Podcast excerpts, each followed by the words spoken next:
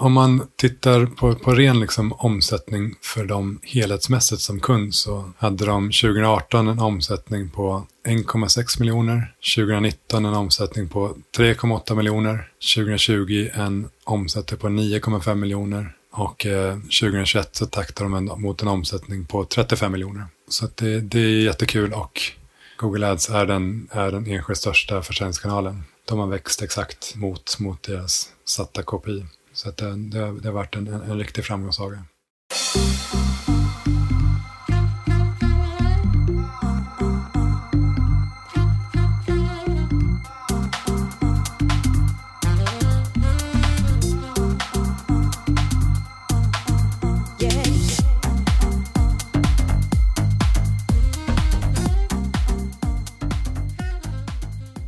Välkommen tillbaka till Digital marknadsföring med Tony Hammarlund. Det här är en podd där jag intervjuar branschexperter och marknadsförare för att lära mig mer om digital marknadsföring. Mitt mål med podden är att bli bättre marknadsförare och samtidigt dela med mig av intressanta samtal med några av Sveriges bästa marknadsförare. Det här avsnittet bjuder på ett riktigt häftigt case med Google Ads och Google Shopping. Med mig har jag Carl Lindberg från performance marketingbyrån AdRelevance som berättar om deras arbete med Söderkajak, Sveriges ledande butik och uthyrare av kajak och stand-up paddleboards. Ett företag som har gått från 3,8 miljoner i onlineomsättning när de började arbeta tillsammans med AdRelevance till att under 2021 takta mot 35 miljoner. Och där Google Ads är den enskilt största och viktigaste säljkanalen med en imponerande utveckling. Eller vad sägs om 446% ökad försäljning via Google Ads jämfört med föregående år, 131% högre ROAS och 137% ökad konverteringsgrad. Du får precis som tidigare case höra vad man har gjort och hur man gick tillväga för att lyckas nå de här typerna av resultat. Vi börjar med att prata om Söderkajak och hur uppdraget såg ut när Carl och AdRelevance började arbeta tillsammans med dem. Sedan går vi igenom vad de gör när de tar sig an ett nytt uppdrag och hur de gör sin förstudie och analys. Carl förklarar efter det hur man använder analysen för att lägga upp strategi och plan för projektet. Och han berättar även om var man började arbetet och alla förändringar man har gjort i allt från produktflöde till kontostruktur och annonsering. Vi pratar självklart också om utfallet av allt arbete och de imponerande siffror man har lyckats uppnå. Du får dessutom höra varför datavalidering är så viktigt, hur man hittar rätt nivå för ROAS-mål och varför du ska vara snabb med Googles nya funktioner.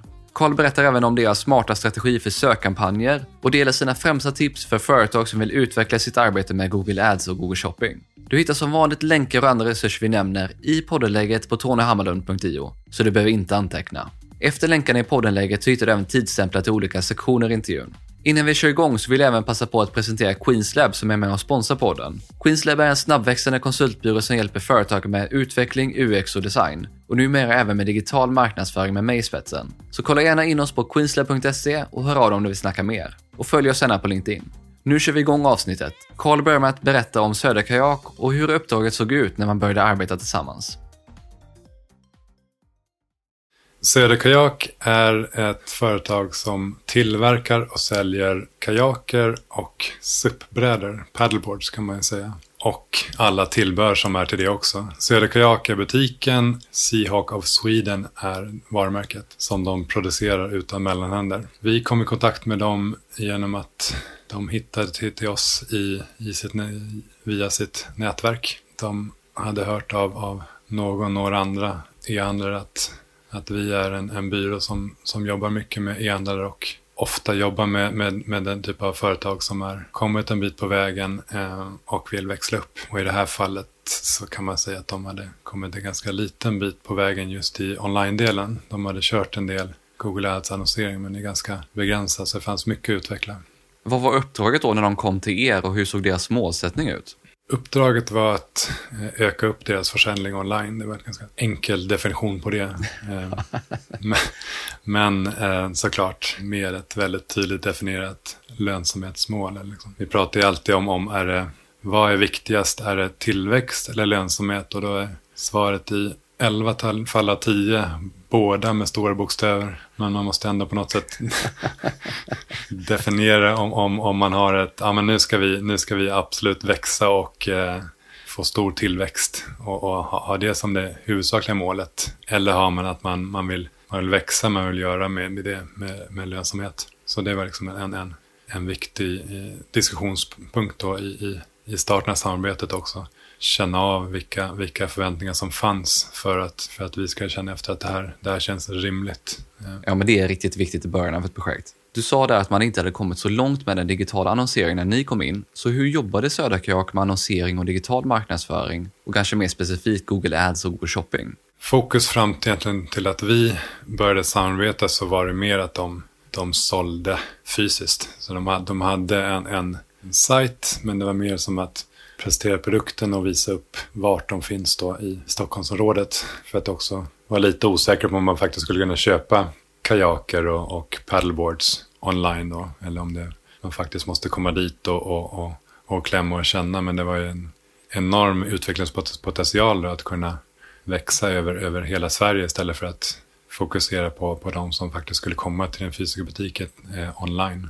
Så det var en stor möjlighet att, att kunna växla upp den delen. Och jag kan tänka mig att pandemin bara eldat på den här trenden ännu mer. Ja, det har varit, det har varit um, vi började jobba med Söderkajak den 1 november 2019 och då hade vi det första året fram till pandemin satt igång en, en, en bra utveckling för att det finns ju, det fanns ju redan då liksom ett, ett, en relativt stor grupp intresserade men kanske lite mer så här nördgruppintresserade. Sen har det blivit mer till en, en breddsport. Det är, det är paddel paddel, det är lite de som Paddel med ett, det är väl liksom absolut stora liksom hypesporten som finns i Sverige just nu. Men, men att paddla kajak och, och köra stand-up paddleboard så är det en, en, en jättestor växande del. Och det är, i, all, I all bedrövelse så har det varit någonting positivt med, med pandemin. Att man har sett till att man kan komma ut och, och, och göra saker på ett, på ett rätt sätt utan att man, man gör någonting mot restriktioner eller rekommendationer. Så det har varit en starkt växande del. Så det har varit ett, ett tacksamt typ av, av, av, av kund att jobba med på det sättet. Och att man, sen har det varit en, en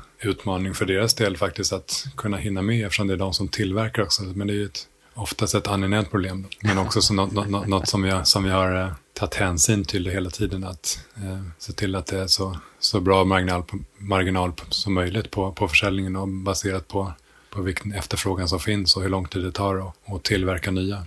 Ja, jag har själv en stand-up paddleboard och det blev som sagt en hel del förra sommaren, inte minst på grund av pandemin. Men vad gör ni när ni får in ett nytt projekt som det här med Södra Kajak?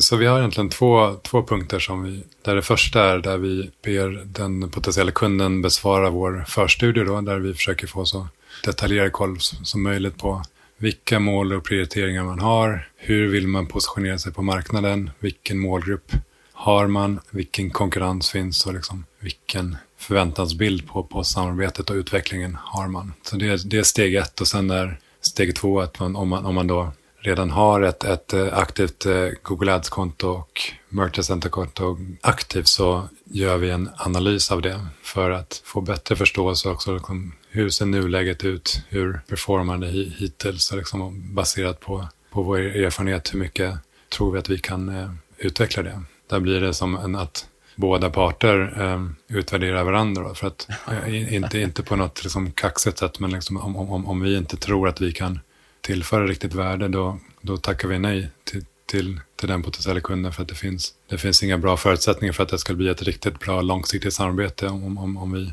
inte riktigt ser potentialen för det. Vi har, vi har som mål att vi kan ha en riktig wow-faktor. I våra analyser så har vi en, en stadigt växande Spotify-lista där vi listar vilken rockfaktor vi kan ha på våra kunder. Helst, helst ska det vara Hard Rock Hallelujah från Lordi för att det verkligen ska liksom prestera bra. Är det mer liksom dansband eller liksom smörpop så, så är det kanske inte riktigt rätt för oss. Om det låter som en riktigt bra uppstart, jag gillar verkligen den här spellistan. Hur använder ni då förstudien och er analys för att lägga upp strategin för det här projektet?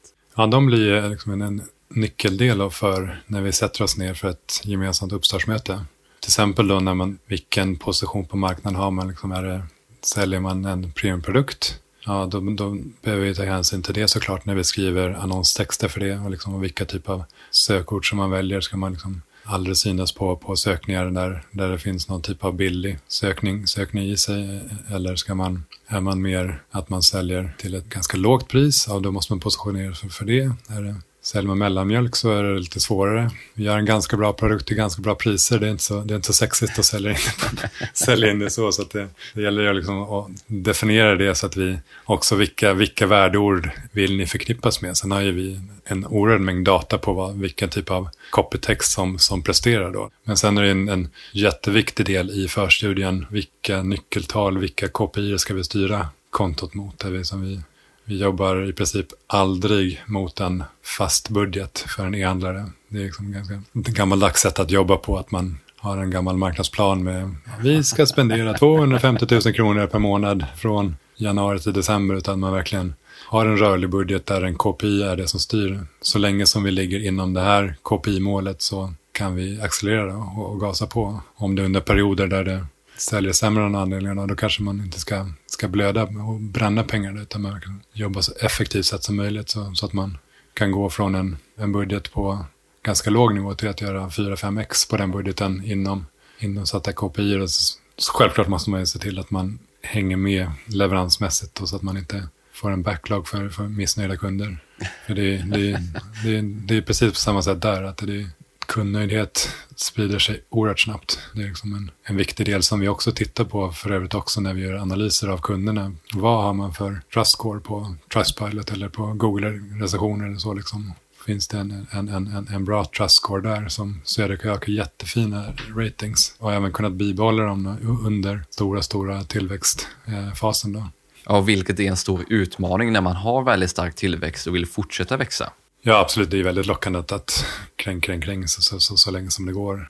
ja, men precis. Om vi går vidare då. Vad var det för strategi som ni kom fram till och hur såg planen ut för projektet med Söderkajak? Så strategin var ju att vi, vi, vi diskuterade fram ett return of ad spend ROAS-mål att jobba mot som fick bli den, den styrande faktorn då för vilken budget vi, vi lyckades jobba mot. Eller det, vårt mål från vår sida är att hela tiden trycka upp den sweet spot för hur offensivt kan man, kan man annonsera och fortfarande driva lönsam försäljning. Hur brett, vilken, vilken bredd på sökorden kan man, kan man ligga på? Hur aggressiva bud kan man ha för att driva försäljning? Det handlar inte längre, längre enbart att, att ha låga klickpris utan är det, har man hittat en nyckel på liksom en, en, en viss typ av, av sökbeteende som presterar bra, men då kan man ju betala lite mer per klick så länge som att försäljningen kan, kan räknas hem. Men hur hittar man då rätt nivå för ROAS-mål? Det gör man under resans gång kan man ju säga. Man kan, man kan ju räkna sig fram till det till viss del genom att titta på vilka marginaler har man produkterna. Man kan sätta olika targets för om det är produkter som man tillverkar själv jämfört med vad man återförsäljare för. Är egentillverkad då, kanske, då kan man oftast ha en lägre ROAS då eftersom man har bättre marginaler för det.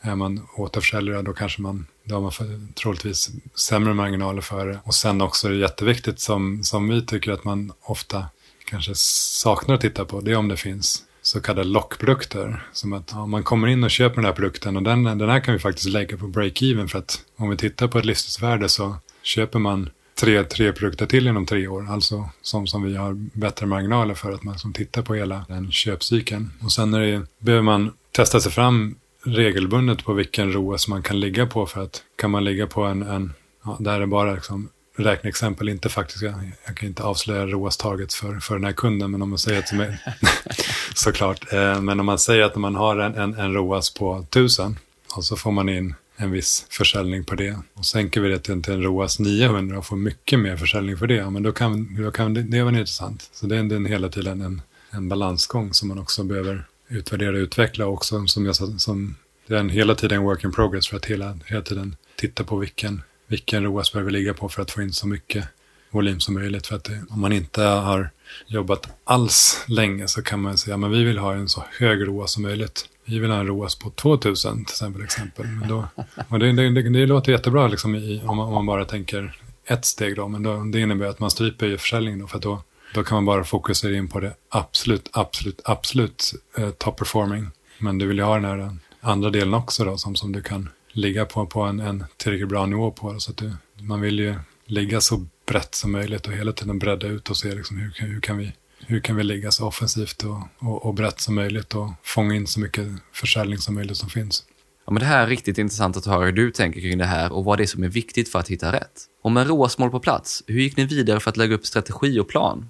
Ja, grundplanen var ju att ja, men vi, ska, vi ska göra det via Google Ads, sökkampanjer, Google Shopping, shoppingannonser. Det är liksom det för, för Google Ads-biten och det är väl de fokusområdena. Och så har vi liksom tagit en diskussion om, om vi ska se, ska vi, ska vi synas på alla de produkterna som finns på, på sajten? Eller finns det några produkter som ska exkluderas för de är, ska bara ligga som merförsäljningsprodukter? Och hur ska vi strukturera upp det? Hur detaljerat behöver vi, bör vi strukturera upp det för att få så mycket bra konverteringsdata som möjligt?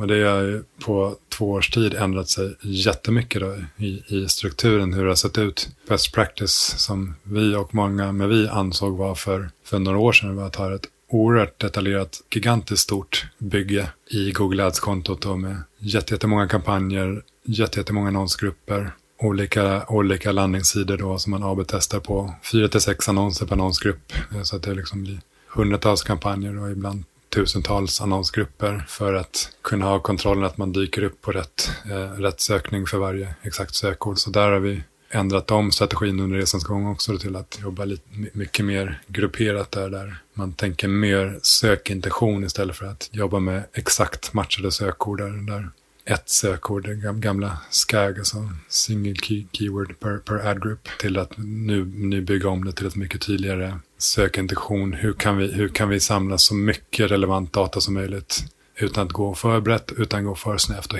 hela tiden hitta liksom den balansgången för så att vi låter algoritmen få så mycket, så mycket data, data som möjligt för att hela fulla kraften av maskininlärning ska fungera. Den fungerar ju väldigt, väldigt bra om man, om man ger den rätt data att, att jobba med.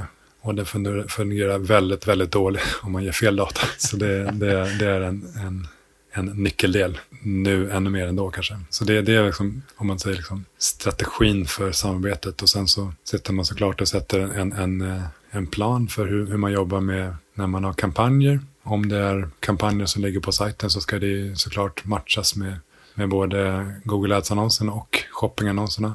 Så att det, man känner igen sig från, från liksom första sökningen som görs hela vägen in, in på sajten till startsidan, till landningssidan, till, till kassan. Liksom, så man känner sig 100% trygg hela vägen. Ja, men du var inne på det lite här när du pratade kontostruktur och en del av de förändringarna som ni faktiskt har gjort. Men vad började ni när ni hade strategi och plan på plats? Det första vi börjar med och alltid börjar med det är att göra en, en grundlig datavalidering. Att kolla i Google Ads-kontot, kolla i Google Analytics-kontot, kolla i Merchant Center-kontot att all data är korrekt. Och det är relativt ofta som det inte är det. Okay. När man har fått det på plats så är ju redan det liksom en, en, en jättestor vinning. För då när man väl tar eh, optimeringsbeslut då gör man det på korrekt data. Så det behöver man titta på i alla, för att vi tittar ju, ja, Merchant Content tittar man inte på konverteringsdata, men i Google Ads och i Google Tag Manager och i Google Analytics. Den datan behöver vara tipptopp för att man ska kunna göra riktigt, riktigt bra Google Ads-annonsering. Så det, det lägger vi stor del på. Om vi,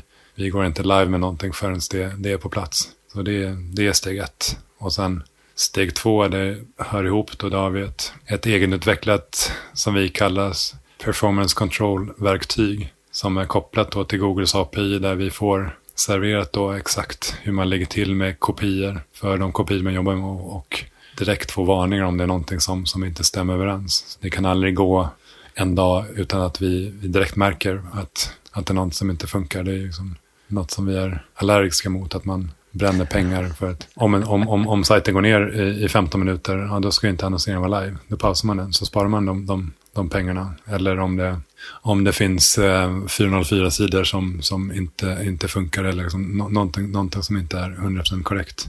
Så det, det är steg två och sen, sen är steg tre att vi har en checklista på drygt 50, 50 saker som vi checkar av. Som är liksom det som vi anser är hygienfaktorer. En del är större saker, en del liksom mindre saker. Där vi, men om man, om, man, om man har alla de sakerna på plats, då kan man göra ett riktigt bra jobb. Kan du ge några exempel på de viktigaste sakerna på den listan? Ja, precis. Så den första är ju, är ju datavalidering, så den har vi redan pratat om. Och eh, den andra saken är att vi tittar på vilken attributionsmodell som används i Google Ads. Och där är ju standardinställningen är att man, man, man har senaste klick, vilket gör att den senaste sökningen får 100% credit för köpet som genomförts. Och det är relativt ofta som det är en, liksom en, en större sökresa som görs. Man kan påbörja, påbörja en sökning på ett ord som kajak eller havskajak. Och sen så tänker man lite och sen så går man tillbaks. Och så kanske man söker på södra kajak, varumärkesordet. Och gör konverteringen. Och har man då senaste klick, ja då får brand, brandsökordet då 100% credit för det. Så där är en viktig del att ändra på det till om man har tillräckligt mycket data, att man, man, man byter till datadriven attributionsmodell. Då är kravet att man har 3000 sökklick och 300 konvertering under 30 dagars tid för att kunna ändra till det. Eller om man inte har tillräckligt med det så kan man byta till positionsbaserad attributionsmodell.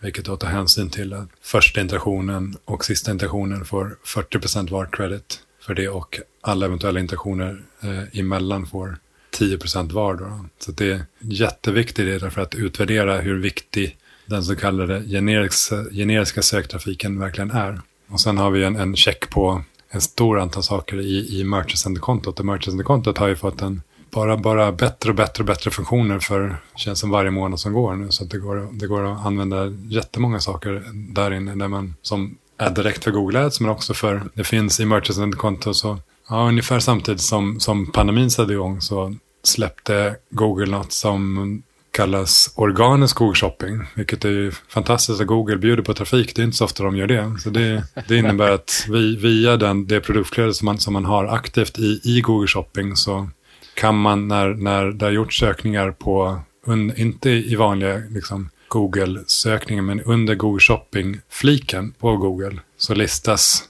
köpt och organiska shoppingannonser, shoppingträffar tillsammans. Det är mer trafik än vad jag trodde det skulle vara faktiskt. Jag tänkte det här är kanske någon typ av liten PR-grej som Google gör. Men det, men det måste man aktivera. Det blir inte per default att det, att det, att det sätts igång. Så det bör man, det, det, går, det går in och se, se till att allt är aktiverat.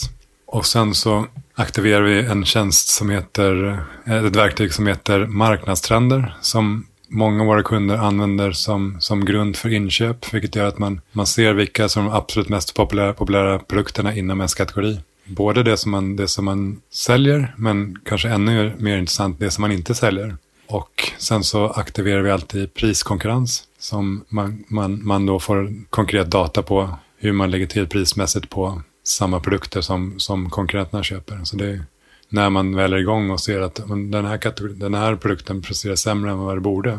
Går man in och ser att ja, den lägger 10% dyrare än vad en, vad, en, vad en konkurrent säljer den för, ja, då blir det väldigt svårt att, att, att sälja den eftersom Google Shopping är så tydligt med, med priser. Ja, men det är ju riktigt värdefull data som man faktiskt får från Google där.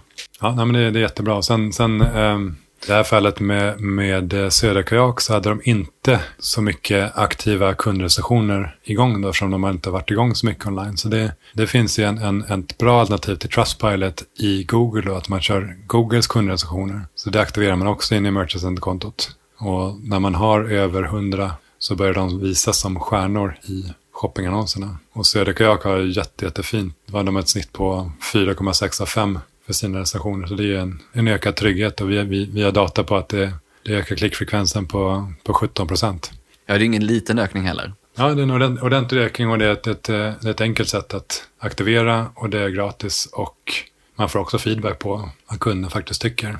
Finns det några andra viktiga insatser som gjordes så här i början av projektet? Ja, precis. Ehm, vi gjorde en justering av Södra Kajaks Merchants-konto så att vi bytte till oss som CSS-partner, alltså Comparison Shopping Services Partner. Vilket är ju en funktion som finns några år tillbaka som Google gjorde, eller blev snarare blev tvingade att göra eftersom de fick en, de fick en, en, en böter på 24 miljarder ifrån EU för att EU ansåg att Google Shopping var ett monopol. Då var deras lösning att de eh, släppte på andra jämförelsetjänster. Och då läste, lusläste vi liksom vad, vad det fanns för minimikrav på det. Och så satte vi två utvecklare på att dygnet runt eh, bygga en jämförelsetjänst som heter Price Relevance som vi har då, vilket gör att vi är en CSS-partner. Alla CSS-partner har lite fördelaktigare klickpriser än Google. Så då byter vi alltid över där så att man har en, en liten konkurrensfördel. Nu är det 40-45% går via en extern CSS så det är kanske inte lika stark konkurrensfördel där men det är fortfarande 60% som inte gör det. Så det, det är som en, en, en hygienfaktor att, att byta över till det. Eh, och, och, nu råkar vi att, att vi via båda delarna så byter vi över till, till vår egen CSS. Ja, men varje fördel man kan skaffa sig är ju extremt viktigt. Men vad finns det för fler insatser eller förändringar som ni gjorde tidigt i det här projektet, inte minst i Merchant Center? En viktig del i merchant-kontot är att titta att man har 100% godkända produkter i merchant-kontot. Och det kan man tänka, det, det är klart man borde ha det, men det, Google har stora krav på att det ska vara hög kvalitet på produktflödet, att det ska vara hög kvalitet på bilderna. Men det, det är också pedagogiskt visas i, i Merchant-kontot som man kan beta av. Och en del saker är felaktigt nekade, då får man ta det manuellt med, med Google-supporten. Men det, och, och, på samma sätt där så tittade vi väldigt noggrant på produktflödet. Man kan ha ett ganska basic produktflöde för att få det godkänt, men det finns många fina funktioner som man bör lägga till då för att det ska bli bättre kvalitet på det så att Googles algoritm förstår bättre vilka typer av produkter som ska synas. Och den viktigaste delen är att man alltid har GT med som är unik identifierare då för vilken produkt det är. En del egentillverkade produkter har inte GT men liksom för alla produkter som har GT, det, det måste man bara lägga in för att det, det ger en, en mycket bättre eh, kvalitet på, på annonseringen. Och att man också lägger till sales price som heter, vilket gör att har man ned, ned, nedsatta priser så visas det i, i direkt i Google Shopping. Har man inte det, då visas Google Shopping som ordinarie pris. Så det är först när man är in på sajten som man förstår att det finns rabatterade priser. Och när man, när man tittar på själva produktflödet så kan man, tänka, då, då, kan man tänka lite som, som SEO, att, liksom att produktflödet faktiskt förklarar vad det är för någonting. Då, att man har vilken produkttyp det är så att man, man lägger till attribut på liksom, vilken storlek är det på kajaken. Så att den inte heter havskajak 1, 2, 3, 4, 5, 6, 7 utan den heter havskajak två personers färgröd och liksom vilken, vilken modell det är. Där finns det väldigt mycket att göra att se till att man har så, så bra flöde som möjligt. Ja, men det är en fantastisk liknelse där mellan produktflödet och SEO. Då är jag ju intresserad av att höra vilka som var de viktigaste förändringarna som ni gjorde i produktflödet för Söderkajak. Alla. eh, nej, men mer eller mindre, det, det var ganska, ganska liksom en, en på ett sätt tacksamt att, att man kunde se till att allting blir rätt för möjligt och, och en jätteduktig kund som kunde förbättra de här delarna direkt. Då, då. Se till att, att uh, produktflödet blir, blir, blir verkligen liksom förståeligt. Det, det, är både, det är både för Googles algoritm som, som man vill att den ska förstå vid vilken, vid vilken sökning ska det här synas på och sen i själva annonsen att det, liksom, att det är en attraktivt snygg bild.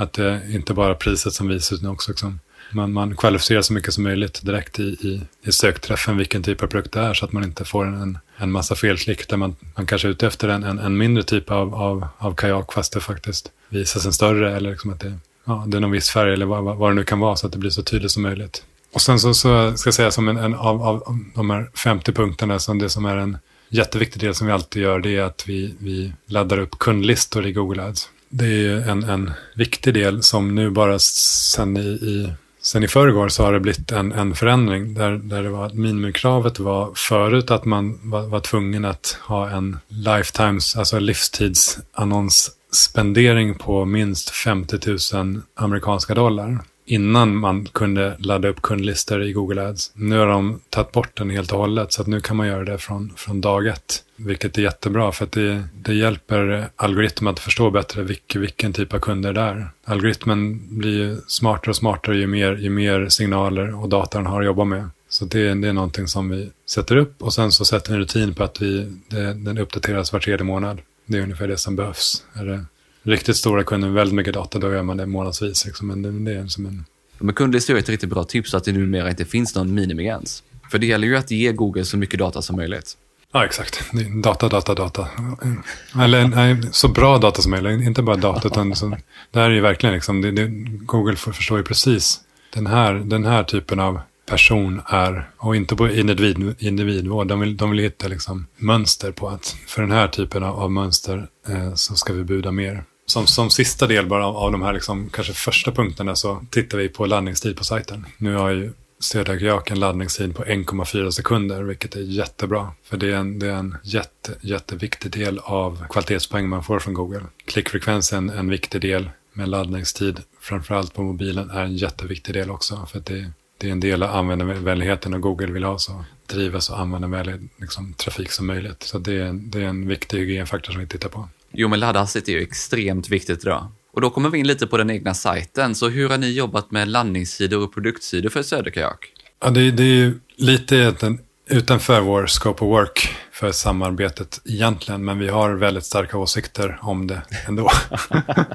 Eftersom det påverkar performance för oss. Så det, där hjälps vi åt genom att vi har ju vår liksom väldigt stora datavolym från alla våra kunder för att veta vad som, vad som är viktigt och vad, vad som eh, behöver lyftas. Liksom att man måste ha alla USPar above fold, alltså utom att behöver scrolla. Det måste liksom synas direkt in på landningssidan och man ska vara försiktig med att ha en, en, en pop-up som dyker upp direkt när man kommer in. Den liksom, sen tydligt förmedla vad, vad är det som man faktiskt säljer på sajten. Så det, det är något som vi diskuterar och sen så diskuterar vi fram vilka USPar ska ligga på, på, på sajten och, och på, inte bara på startsidan, på startsidan, landningssidan, alla produktsidor, all trafik. Så det är mycket trafik som inte går via, via startsidan, så alla, alla landningssidor har, att man tänker att man har alla USPar som ligger där. Och sen i annonserna så har ju vi jättebra möjligheter att faktiskt feedbacka till kunden. Det här är era bästa USPar man, man, man, kan ha en hypotes om att det här är det som, som vi tror är viktigast, men vi får in faktiskt data på det. Så det, där sätter vi upp AB-test i annonseringen och ser att det är faktiskt leveranstider som är viktigast som, som man trycker på. Eller det är, det är vilken, vilka fraktvillkor man har som man trycker på. Eller här, är, här är faktiskt att man har en, en bra kundrelation som man trycker på. Så där, det AB-testar vi, så det, det blir som ett gemensamt samarbete då, där vi kontrollerar så mycket av, av den konverterande trafiken för att se både, både det som konverterar och det som klickas mest på. Ja, men det låter som ett bra samarbete att ni har testat ordentligt där. Nu har vi pratat om vad ni har gjort med produktflödet, Merchant Center och du har varit inne en del på vad ni har gjort om i kontostrukturen i Google Ads. Så om vi går vidare till själva annonseringen, hur har ni arbetat där?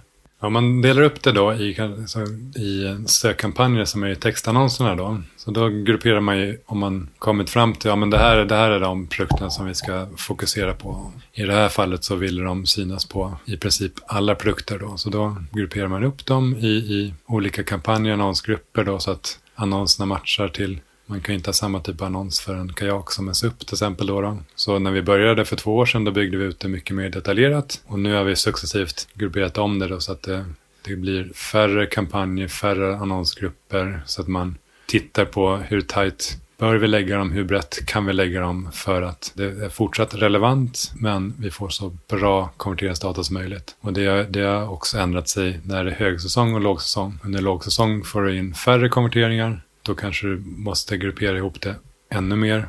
Är det högsäsong så kan du bryta ut det mer då för att du har så pass mycket konverteringsdata så att du får tillräckligt med data för att algoritmen ska jobba på, på rätt sätt. Då. Det har varit en, en, en ganska revolutionerande liksom, tankejustering för, för oss som har liksom, tror jag, jobbat mest detaljerat och med mest kontroll i hela Sverige i alla fall. Så liksom, och, och det har varit en en väldigt tydlig framgångsfaktor till att ändra till att vi jobbar fortsatt väldigt, väldigt kontrollerat men att vi matar algoritmen med, med så relevant data som möjligt och, och hela tiden labbar med hur brett kan vi ligga och fortsatt ha, ha, ha relevansen då och hur, hur smart är algoritmen då. Så det, det har varit en justering och sen har det också varit en justering i att man har bytt eh, till så kallade responsiva annonser.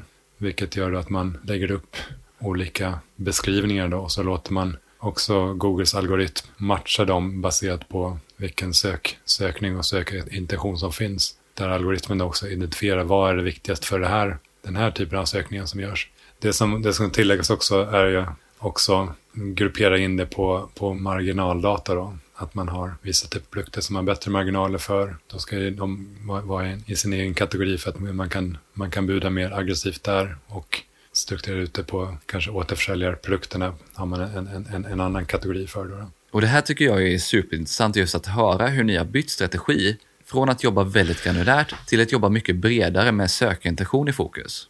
Och det här är då sökkampanjerna, men hur är det med Google Shopping?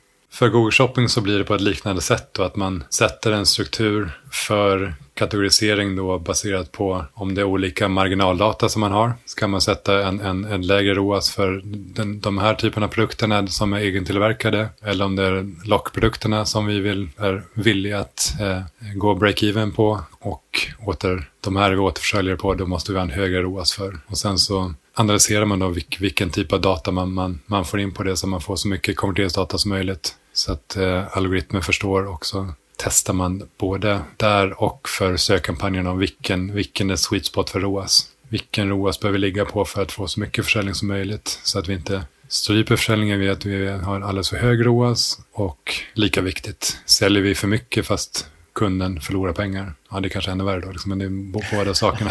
båda sakerna är väl lika dåliga, liksom, men att man ser till att man inte säljer trafiken olönsamt, men inte heller att man eh, har ROAS 2000 som vi pratade om tidigare, då, så att man missar en massa försäljning. Ja, men det är ju som sagt otroligt viktigt att hitta den balansen. Hur gör ni sen för att följa upp, utvärdera och optimera annonseringen?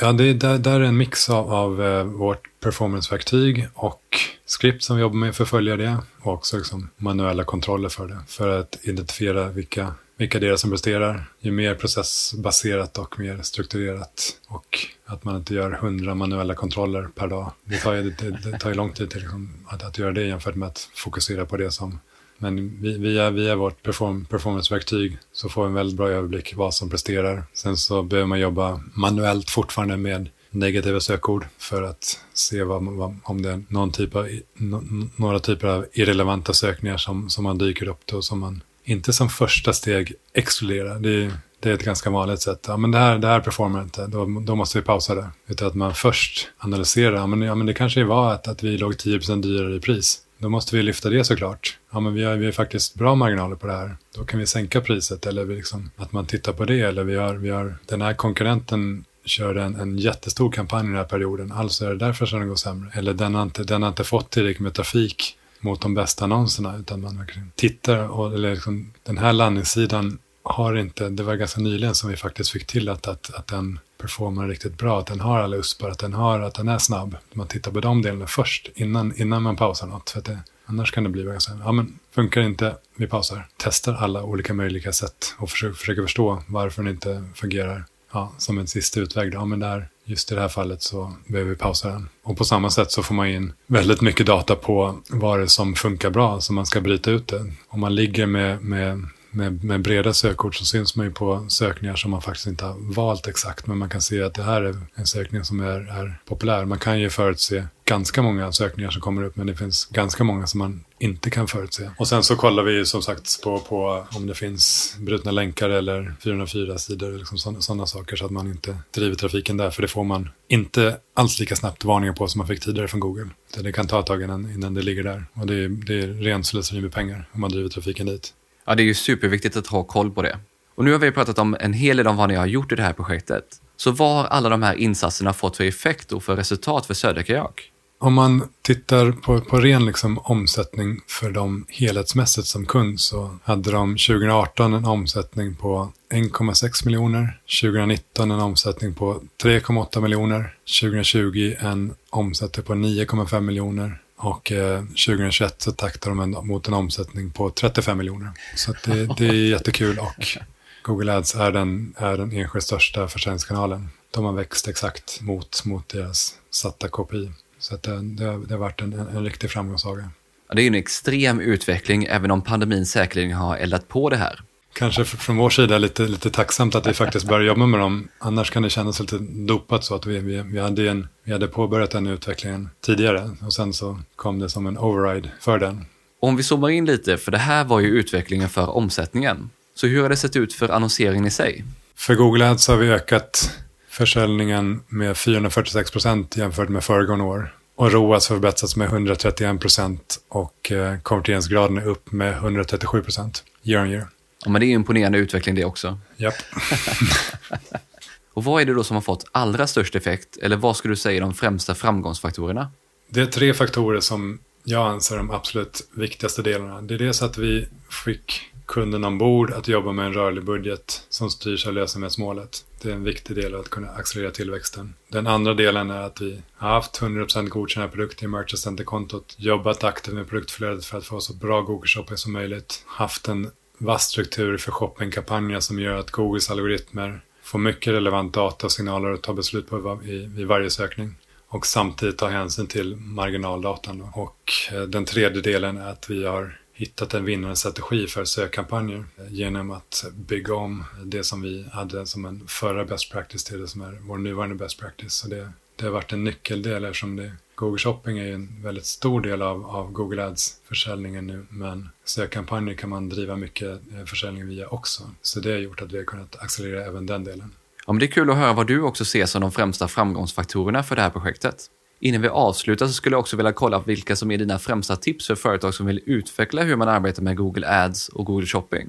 Mitt första tips är att göra en datavalidering. Om ni är det minsta osäkra på att datan inte 100% korrekt, så se till att den är det. För det, det går att göra jätte, jättebra saker om man har 100% korrekt data att jobba mot. Då kan man göra bra saker, annars så finns det en dels osäkerhetsfaktor och dels så kan man optimera mot fel saker. Sen eh, att lägga ner mycket tid på er feed. Nöj er inte med att få feeden godkänd. Se till att hygienfaktorer som GTIN och Salesprice finns på plats. Se till att titlarna i produktfeeden blir optimerade så att de tydligt för Google och besökarna beskriver själva produkter. Och sträva mot 100% godkända produkter i Merchant Center. Tänk dig att om ni har 10% nekade produkter, det kan vara 10% missad försäljning. Och sen aktivera alla coola funktioner i Merchant Center.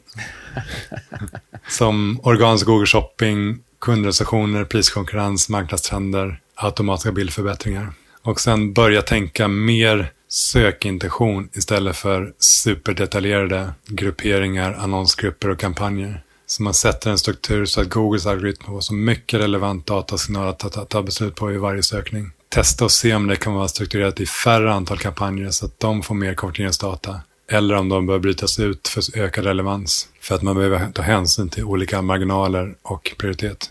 Och sen testa Googles nya funktioner direkt. Gör det kontrollerat och eh, dra era egna slutsatser baserat på er data. Google har ju purfärskt släppt nu att eh, man kan lägga till bilder i sökannonserna. Och det är en fin, fin funktion. Där har vi sett en rejält ökad eh, konverteringsgrad för när man lägger in bilder.